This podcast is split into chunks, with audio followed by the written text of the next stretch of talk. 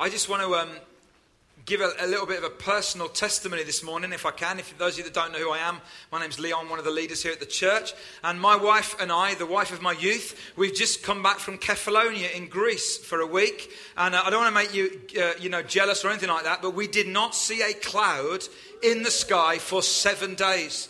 The temperature ranged from 35 to 43 degrees. Now, as a communicator, what I've done just there is I've completely broken any relationship I've got with my audience because I could feel it just go down, and you all just sat there thinking, flipping heck, look at him. But actually, the reason I want to tell you that is not to boast or anything like that, but actually to say that our holiday is a testimony to God's faithfulness. Um, in September of 2009, many of you know that our youngest son, Simeon, um, has got severe learning difficulties and disabilities in lots of different ways. And uh, in September, around about September 2009, he entered into a six month period where his hormones kicked in, and, and we totally struggled over that six month period. So much so that in the February of 2010, we had to ask the social services to help us because we couldn't cope any longer. And long story short, on the 6th of February 2010, he went into residential care, where he's been for the last two and a half years. And the place that he's gone to, in our opinion, is the providence of God. It's the provision of God. And we've been so grateful for God's faithfulness. A month ago, Simeon was 18, which meant that he had to move out of where he was and go into a new place. And so we, this has been a very traumatic time for us as a family and uh, preparing him for that. And it should have happened in April. And in April, when we knew that he was going to go to this new place, we booked a holiday in July, thinking that's far enough away from April for it to be okay. Unfortunately, he couldn't go in April. He went on June the 20th, which was three weeks before we went on holiday. I'm here to tell you this morning that we serve a faithful God because we had our monthly review uh, with, uh, uh, uh, with the people that care for Simeon. So he's been in his new accommodation for a month and he's doing amazingly well. And we are so grateful to God for that. And also, we're grateful for you because I know that many of you in this church pray for us and you pray for Simeon a lot. And sometimes when you're in the middle of it, you don't see that and you don't feel that. But when you take a review, when you take a check, when you have a little look, you look back over your shoulder, you look in the rearview mirror, and you see that not only has God been faithful, but the church has been praying as well. And so we just want to thank you for that. So we could go on holiday and have a great time, even though it was difficult to think Simeon only just moved. But Simeon has done so well in his transition that we just want to say thank you to you for praying. And we also want to say thank you to God for being such a faithful God. Amen. Amen. That's nice. Thank you. Thanks. Um, how many of you are loving the fact that sport is all around the place at the moment? How many of you are loving that? Okay, that's three men and a couple of women. There we go. Great. Well, it is a sporting season, no doubt about it. Murray was close at Wimbledon. England were awful at Euro 2012. The cyclists are good, aren't we? We can look forward to the Olympics and our massive haul of three cycling medals, and that'll be about us, I think. But the Tour de France this afternoon, that's very, very exciting, and the Olympics starting on Friday. So we're a sporting mad nation, and I know that not all of you are British, so please uh, forgive this indulgence. For those of you that are British, who can tell me from a sporting illustration the significance of that year? Come on. The year that what? That's not the significance, sporting wise. That's the year I was born. So, from a sporting point of view, that makes that year really significant because the athlete you see before you, okay, was born in 1966. Now, how many of you can tell me what these numbers might equate to? When I'm going to die, correct. I can prophesy that that will be the century, but I don't know the date. Now, many of you know this illustration. It's an old illustration, but I want to use it to illustrate something, as it happens. Um, on a tombstone, you would probably have the date, well, you would have the date you were born, the date you die, and then this dash in the middle. And the old, the old illustration goes like this that actually we don't have any influence at all over the day we were born and we have very little influence over the day we die. The only thing we really have influence over is the dash in between, is how we're going to live our life. And the old sermon illustration says the challenge is so, how are you going to live your dash? Because believe it or not, and some of you younger people here this morning, you think, oh, this guy speaking, he's so old. All right? And I am compared to you. But can I tell you that if you live for 30, 40, 50, 60, 70, 80, 90, 100 years, it's all tiny in the light of eternity, isn't it? It's a tiny little dash. Sorry to disappoint you. It's a tiny little dash in the light of eternity, but it's the only thing we have any influence over. We can't influence that date. We don't really influence that date. What we do is we can really influence how we live our one and only life. Um, just to show you how sad I am, I was reading a magazine recently and there was a really interesting, I thought, really interesting article in it written by a palliative care nurse. Ooh, that's exciting, isn't it? And she wrote about this that palliative care nurse, that's the nurse that looks after people when they're dying. She said, Of all the people I looked after, and as they talked to me in their last days, there were five key themes that came out of people's lives. That when they looked back over their life, they knew they were dying, they knew this date was coming close. These were the regrets they had, how they wished they'd put these things into their dash. Number one was this I wish I'd had the courage to live a life true to myself, not the life others expected of me. Number two, I wish I hadn't worked so hard. She says there wasn't a man that she nursed who didn't say that. Now, women work hard as well, but it seems that men talk about it a lot. And nearly all of them said, I wish I hadn't worked so hard. Number three, I wish I'd had the courage to express my feelings. Number four, I wish I'd stayed in touch with my friends. And number five, I wish I'd let myself be happier. Isn't that an interesting one? I wish I'd let myself be happier. So these are people that towards the end of their lives look back on their dash and they said, I wish I'd have done that differently. You know, there are two types of people in the world there are those who live their life, and there are those who arrange to live their life. There are those who spend their whole time planning about how they're going to live their life, and there are others who actually get on and live their life, the only life that God has given us. Now, my personality type and the way God has wired me means I'm in danger of drifting into that first category because I can often, I'm thinking about the future, I'm thinking about what could be and what might be and what should be. And Alison's great for me just to say, just enjoy the moment. So we're in Greece and says, There's trees, look at the trees. And I'm like, What? There's trees. So, you know, there's the beach, there's, there's this, there's that. Just look, enjoy the moment. It's really important because otherwise you can spend your dash arranging to live your life and actually never live it. And when we look at David, he was a man who lived his dash really, really well. He lived his life amazingly. And over this series that we've been in, and if you're new to us this morning, this is the last in a series of six weeks. You can get the, the talks uh, via the website on podcast, or you can order the CDs if you want to. But through the weeks, we've been doing a couple of things. We've been looking at King David in the Bible, and we've also been looking at a few Davids in our church. And we've interviewed them and we've asked them the question what do you want to be known for? How do you want to live your dash? And just as a, as a recap, if you like, just take a look at the screens. And here's just our, the best of our own Davids over the last few weeks. My name is David Ian Hartley. I'm Dave Hayward. Hi, I'm Dave Austin. I'm Dave Walters. Hi, I'm Dave Jones. person of character, a good father, a good husband, but don't ask the children because they'll probably tell you a different story. That I will find always time to listen to what other people think.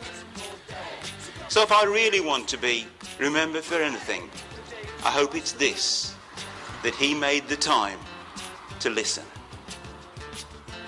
I'd like to be known as, as an authentic person what you see is what, what you get, and that, that I live the way uh, God created me to be. Um, out of that, I'd like to be um, a good husband, good father, trusted friend, and um, considerate and caring and equitable to every, everyone else. Just to be a man of a man of my word and being honest and trustworthy. Hopefully that'll set an example to people and they want to know why. And it's because of you know Jesus is in my life. For someone who uh, is the same on Monday, Tuesday, Wednesday, Thursday, Friday, and Saturday as he is on Sunday. Uh, and I think it's important that uh, when we say we have a faith which means something, it actually means something every day of the week. When we're at work, when we're enjoying ourselves, when we're at home with the family, it matters.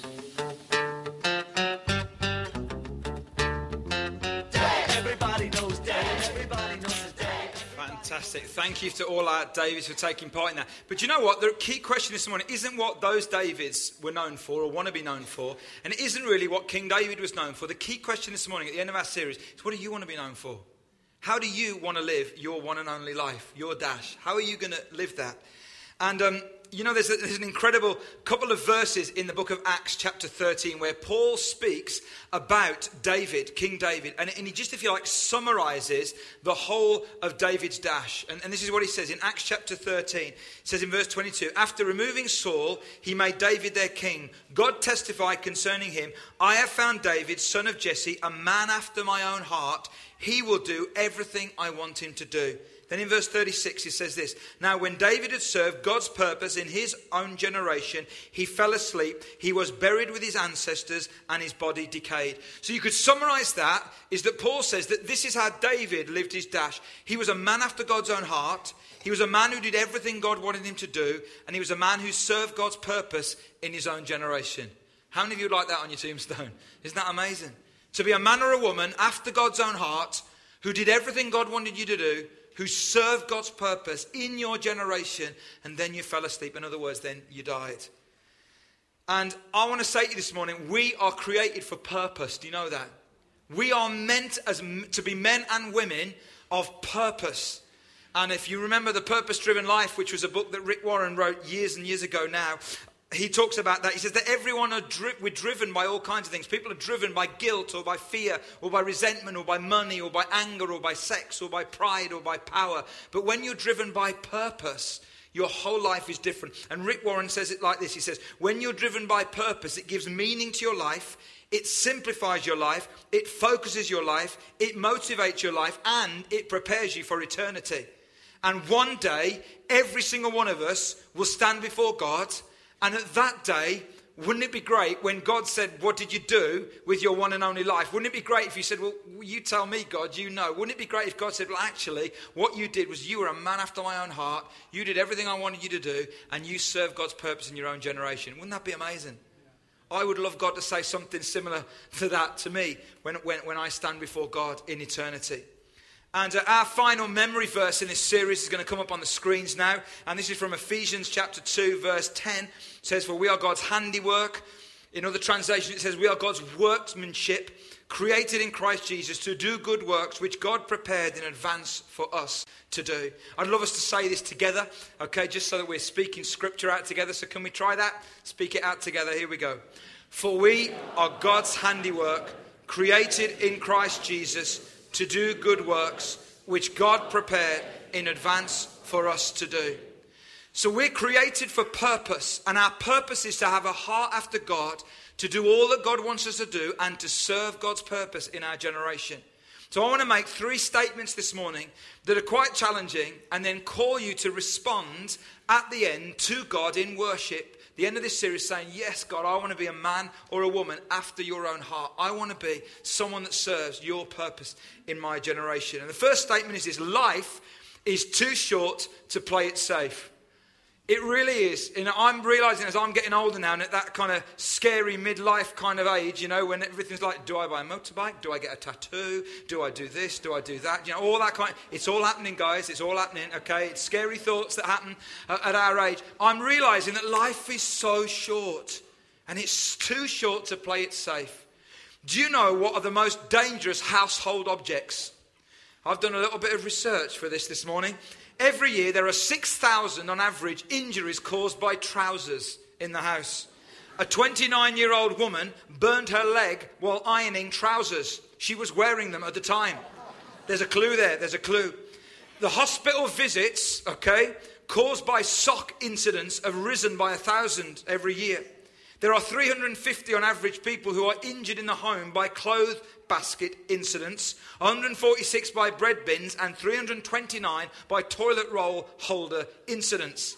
But do you know the most dangerous object in the house is none of those?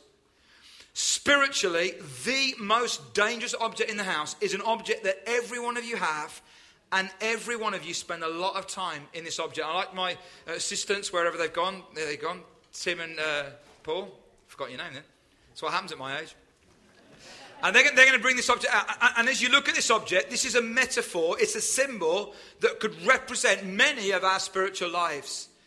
And uh, as you look at this object, I want you to understand the fear that you should have, because if you settle into this object too much, your spiritual life will be challenged. So, Tim is going to help me here, and I'm going to set Tim up, okay, with what he needs to really enjoy the easy chair. We all have an easy chair. So, there's a Direction magazine if you get really bored, and um, there's a can of Sunkist just to say. And now, there should be a big bag of Doritos. Oh, you're opening it this time, okay. There should be a big bag of Doritos, but we are in austerity measures, so it's a small bag of mini cheddars. And uh, we've got your Xbox console there, um, handset, and we've got your remote control. And there is a picture of easy life, comfort. Now, can I say, I'm not saying there's anything wrong with any of that. Rest is really important. We've had a week in Greece where we rested like you wouldn't believe. It was just fantastic to do nothing but veg out and rest. That's really, really important. But spiritually, that easy chair is a picture of the most dangerous object in our lives. Because it's not what happens when we're in the chair that makes it dangerous, it's what doesn't happen because we stay too long in the chair that makes it dangerous.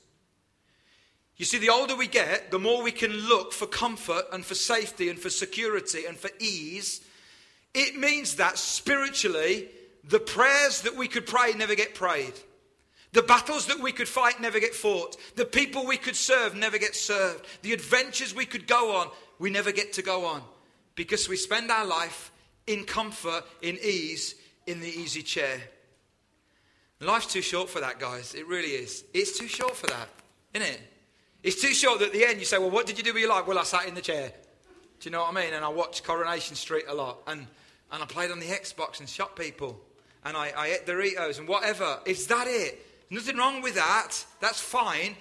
But if we spend too long in the chair, and that's a symbol and a metaphor, then actually we just play safe. And life is too short to play it safe. And you might say, oh, well, you see, David never did that. David never sat too long in the chair. He just, he said, life's too short. I want to serve God. I want to get involved with what God's doing. And you might say, oh, well, that's great. I'll get out the chair See, there's a New Testament story, similar, isn't there? I'll get out the boat. I'll get out the chair when the circumstances are right. When everything is just right in my life, then I'll get out the chair and I'll serve God. There's a brilliant verse in Ecclesiastes 11, verse 4. It says, Whoever watches the wind will not plant, whoever looks at the clouds will not reap. From another translation, it says, He who observes the wind and waits for all conditions to be favorable will not sow. In other words, it's like the farmer who gets out in the morning, goes that, Mm, a little too windy, mm, a little bit too wet. Uh, and he's never going to sow. If you're waiting for the conditions to be absolutely perfect, you'll never do anything. And David could have done that. He could have said, I'm not going to get out the chair because look at my family circumstances. Look at the obstacles, this great big guy called Goliath. Look at, look at all the difficulty. He could have done that, but he didn't do that. He didn't do that. He got out the chair. He said, Life is too short to play it safe. You know, on Thursday night, on Thursday we got back from Greece Thursday afternoon, and I'd prepared my talk before I went for today because today was going to be a baptism. Unfortunately, it's not now because many of the people who were getting baptized, the date wouldn't work, blah, blah, blah. So we'll do that later in the year. So I had to come in on Thursday night and do another talk, basically, which was fine. Um, and as I was preparing it, uh, the worship team were rehearsing. And at the end of their rehearsal, they gathered together here on the stage and they prayed a prayer. And as they were praying for today, they also began to pray beyond that. And one of them began to pray that God would do something in this church that would be messy and chaotic and, and different because of what he was doing. And that God would do something not just in the boxes that we've got, but in the gaps in between them. That's quite a dangerous prayer. As we packed up to go, we went downstairs. A homeless guy who was 19 and a homeless girl, his girlfriend who was 20, was stood at the bottom of the stairs with their two dogs, one of which was a Rottweiler. And they were there and they're saying, We've got nowhere to live. We've been living on the golf course and someone's burnt our plastic sheet, and this was 10 o'clock at night. And they were prayer, make it chaotic, make it messy, do something in the gaps. And there were two people right on our doorstep knocking on the door saying, We've got nowhere to live. We were living in a plastic sheet. Mom's thrown us out. What do we do? So we were able to help them and to give them food and to find somewhere for them to stay. And we're still involved with them, trying to help them. But we have to pray prayers that are dangerous prayers, don't we? And then we have to be willing to get out of our seats and out of our comfy chairs and say, Do you know what, God? Life is too short to play it safe. Amen? I don't want to be known as a person who played it safe. And I tell you this the older you get, the more you've got to fight against this because the easier it is to get safe and comfortable in your chair. Thank you, Tim. You can take the mini cheddars. See, don't say you don't ever get anything here. Statement number two life is too short for it to all be about you. Life is too short for it to all be about you. Over the last few weeks, we've talked quite a little about, a bit about worship. And David was an uh, incredible worshiper and worship leader. And I think he realized through that that worship is not about us primarily. So often our worship becomes inward and it all becomes about us. And I want you to take a little look at this. It's a little cynical, but it, hopefully in a humorous way, just does highlight how easy it is for us as believers, if you are a believer, to turn worship away from a focus onto God to actually a focus onto ourselves. Take a look at this. Okay, I, think, I, think, I, think, you get the message of that, don't you, really? How easy it is. And we laugh at that and we think, oh, you know, we feel a bit uncomfortable. But actually, we can do that, can't we? We can do that when our worship is actually all about us. And you know, right towards the end of David's life, if you've got a Bible, 2 Samuel 22, there's just an incredible passage of scripture. And if you do have life groups this week, those of you that have got them this week, then just I'm encouraging you in the notes to take a little look at this because it's an amazing chapter. 2 Samuel 22. He writes this song of praise towards the end of his life looking back over his life. But the background to it is in a few verses before, in 2 Samuel 21, verse 15, it says, Once again, there was a battle between the Philistines and Israel. David went down with his men to fight against the Philistines, and he became exhausted. And, and towards the end of his life, there, you, you read the reality of his life that he got exhausted, and he was exhausted for lots of reasons. Firstly, his family were in a mess. His son had been murdered whilst trying to murder him, his own father. They were in a three-year famine in the land, and he was the leader of that of the land of of the country and trying to navigate that. And then here they are again at war with the Philistines yet again, and he gets exhausted. But what he does when he writes this song of praise, is it isn't a song of praise that says, oh, it's so uh, difficult and life is tough. And he does do that in the Psalms. But he writes an incredible song of praise, which, if you like, could summarize his view of his God, of how great God is, and of how great God has been in his life. And I want to give you four headings out of this chapter, and then you can read it in your own, in your own time, really. Number one, David says this When our times are tough, God is our only security. How many of you know that to be true? When our times are tough, God is our only security. David says in verse 2 The Lord is my rock and my fortress and my deliverer. My God is my rock in whom I take refuge. When times are tough, he realized that God was his only security. Number two, when our walk is, sorry, when our days are dark, the Lord is our only light. He goes on to say in verse 29 You, Lord, are my lamp. The Lord turns my darkness into light. With your help, I can advance against a troop. With my God, I can scale a wall. When your days are dark, the Lord is your only light. Number three, when our walk is weak, the Lord is our only strength. Verse 33 It is God who arms me with strength and keeps my way secure. He makes my feet like the feet of a deer, He causes me to stand on the heights. And David realized through worship of God that when he was weak, God was strong. Isn't that true? And when our worship turns in on ourselves too much, then our focus is on our weakness rather than on God's strength. We identify with our weakness, we're real with that, but our focus is on the strength of God. And finally, when our future is foggy, the Lord is our only hope. Verse 50 Therefore I'll praise you, Lord, among the nations. I will sing the praises of your name. He gives his king great victories. He shows unfailing kindness to his anointed, to David and his descendants forever. When our future is foggy, the Lord is our only hope. And it's just amazing if you read that, that whole chapter to realize just how much God was a part of David's life. Because actually, when David hit any obstacle or circumstance, invariably he would turn it to God. He would turn back to God because our worship, our life is not all about us, it's about God. Amen. And that's the, the power of David's life. And the final thing I want to say this morning is this that life is too short to live with unplowed ground. You know, this whole series comes out of a verse that God gave us at the start of the year from Hosea chapter 10, verse 12. And there's a phrase in that verse where it says, We're to break up our unplowed ground. And the idea there is that the farmer has a field that if he leaves it fallow for too long, it gets hard and it gets un, unworkable. And when seed comes, it can't take root. And that's like a picture of our hearts and our lives. if we allow our heart to get hard or to get bitter or to get twisted or, or, or angry, then, then God wants to put his seed in there and it can't take root. And uh, life is too short to live with unplowed ground. I want to say to you, life is too short for you to live with unforgiveness. If there are people who've hurt you, life is too short for you to carry that right the way through to there. It's only a short dash. It's too short to live with unforgiveness. Life is too short to live with bitterness, anger, resentment, hurt, pain. It's too short to do that. And on Thursday, as I was preparing the message for, for this morning, and then yesterday reflecting on it a little bit more, there's a, an amazing verse that I love in 1 Samuel chapter 10. So now we're going years before this. This is before David. This is Saul's day now. And, and when King Saul, when, when Saul was chosen to be king, he was a man after God's own heart as well at the beginning. And there's a story in 1 Samuel 10 where Samuel the prophet gathers all the people together and they're going to find Saul and they want to bring Saul out and they're going to anoint Saul as the king over Israel. And the Bible says that, that Saul was nowhere to be found. And they said, Where is he? We want to anoint him to be king. And the Bible has this really, really interesting little phrase in 1 Samuel 10. It says this He has hidden himself among the baggage. And as I read that again, I just thought there's so many people in life who hide themselves among their baggage.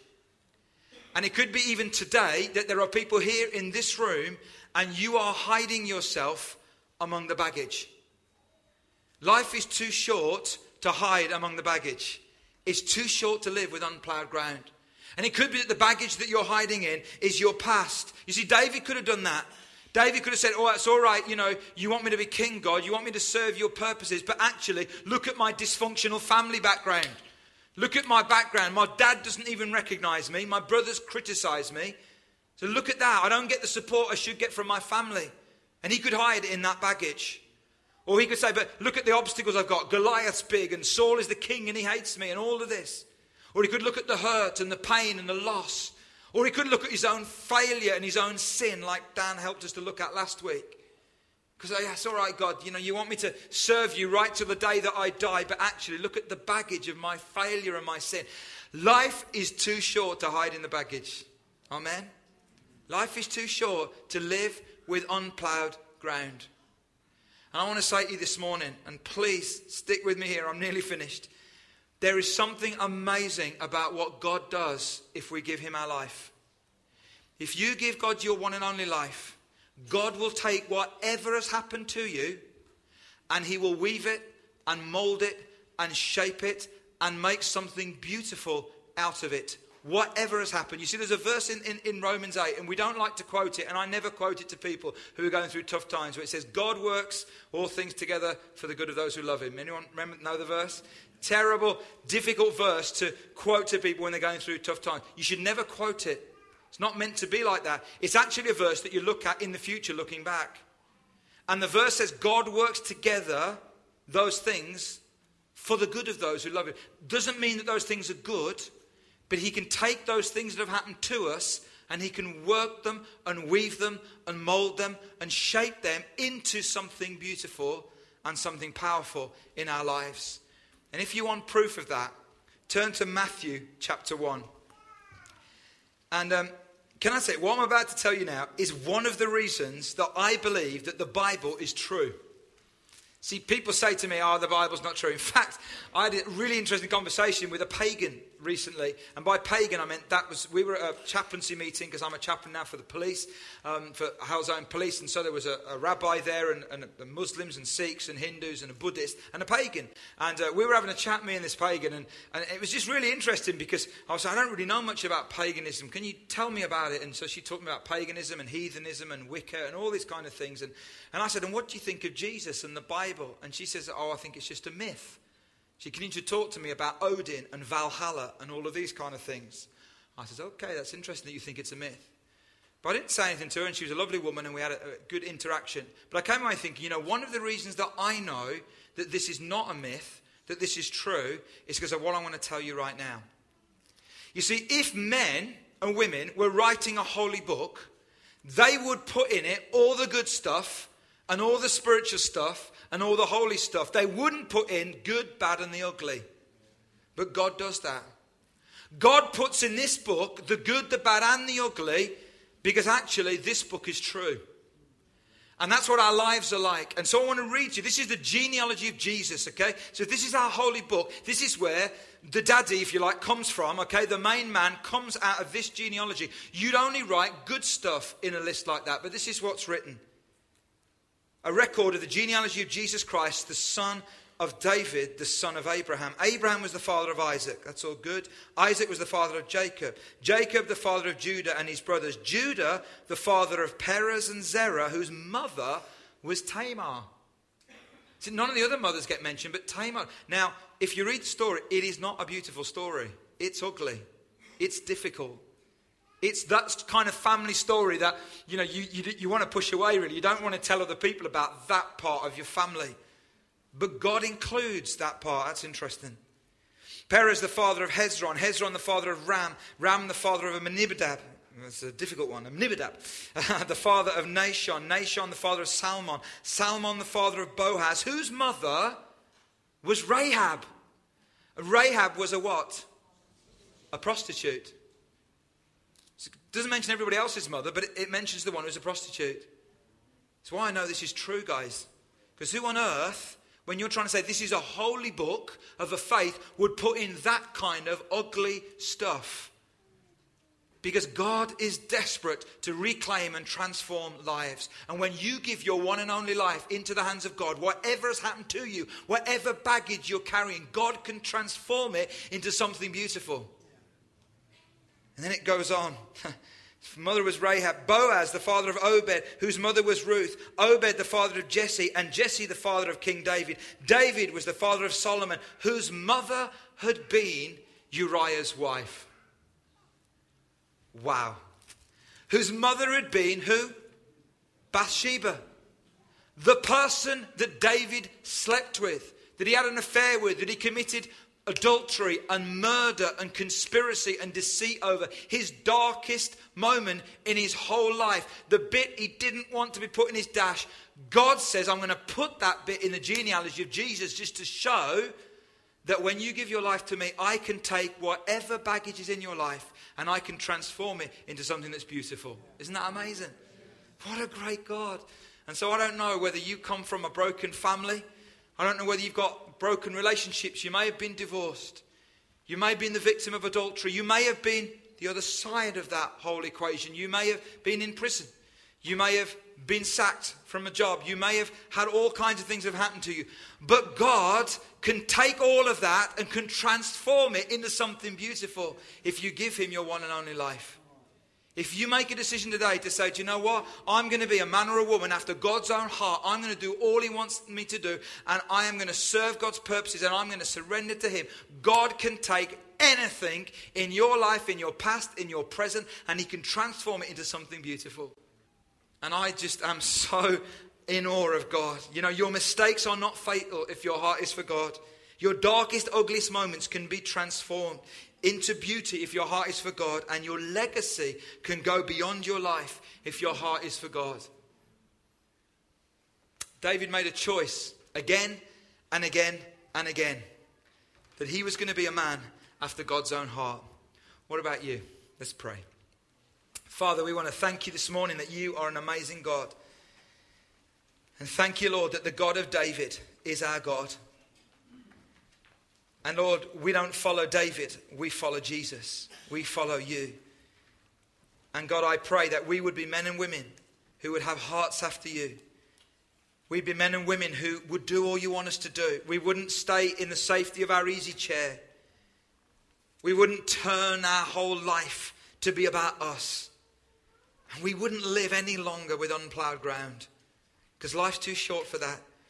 So, Lord, today we want to say we want to choose again to be men and women after your own heart. Help us, I pray, in Jesus' name. In a moment, we're going to stand and we're going to sing a song. It's quite an old song, actually. So old, it's going to be new for some of you. And I want to just make a comment about something. You know, you might have noticed if you're new to the church, or even if you're not, you might still have noticed that sometimes people put their hands in the air when they're worshipping. And you might think, what's that about? Well, there's lots of reasons we do that. One of the reasons is that it says it in the Bible. Okay, that's a good, good reason to do that. Another reason is that we're kind of acknowledging that God is great. You, know, you do it at football matches, you do it at concerts. You kind of, it's just an, a natural expression to say, "Oh God, you're like other than us." Do you know what I mean? The otherness of God, the greatness of God. I think we also do it because we're trying to reach out to God. Not that God lives up there, but it's just a symbolic way of trying to say that we want to reach out to God. There's also another reason why we lift our hands. And when I was growing up, I used to love uh, the old Western films that used to come on Saturday afternoons. And um, in an old Western, there's always a scenario where someone puts a gun in the back of somebody. And what do they reflexively do? They go like that. Because it's a sign of what? Surrender. And see, that's another reason why we lift our hands. Not just to say, God, you're amazing. Not just to reach out to God. Not just to declare the greatness of God. But also because we say, we want to surrender. And you know what can happen over time is that our posture can go from that to that to that. And nothing wrong with having your arms folded or in, or in, or in your pockets. But it can be, if we're not careful, an outward sign of an inward reality that we've gone from God, I'm yours, take me, use me, do whatever you want to do with me. I'm going to get out the chair. Do you know what I mean? I'm, I'm not going to live with unplowed ground. It's not going to be about me. We can go from that to whatever, to move me if you dare. And I want to encourage you today to take your hands out your pockets, unfold your arms, and to lift your arms. Not just to declare how great God is, but more than that, to say that you are willing to surrender to God, that you want to be a man or a woman after God's own heart. So, can we stand? Father, as we sing this last song, God, I, I want to pray that it won't just be a song that we sing, but I pray, Lord, that it will be an anthem, it will be a prayer, it will be a response Lord, it will be a decision, it will be a choice, it will be a, an intention and a declaration. There is no one in history like you, and there is no one that we want to follow. We do not want our lives to be driven by anything else other than the purposes of God. We want to know you, we want to serve your purposes. And Lord, we surrender to that today. Take us, I pray, not just the good stuff, but the bad stuff, not just the beautiful stuff, but the ugly stuff, not just the victories, but the defeats. We give it all to you, Lord Jesus. We step out of our baggage, we get out of our comfy chair, and we serve you. And we have a heart after you because you're worthy. You are worthy.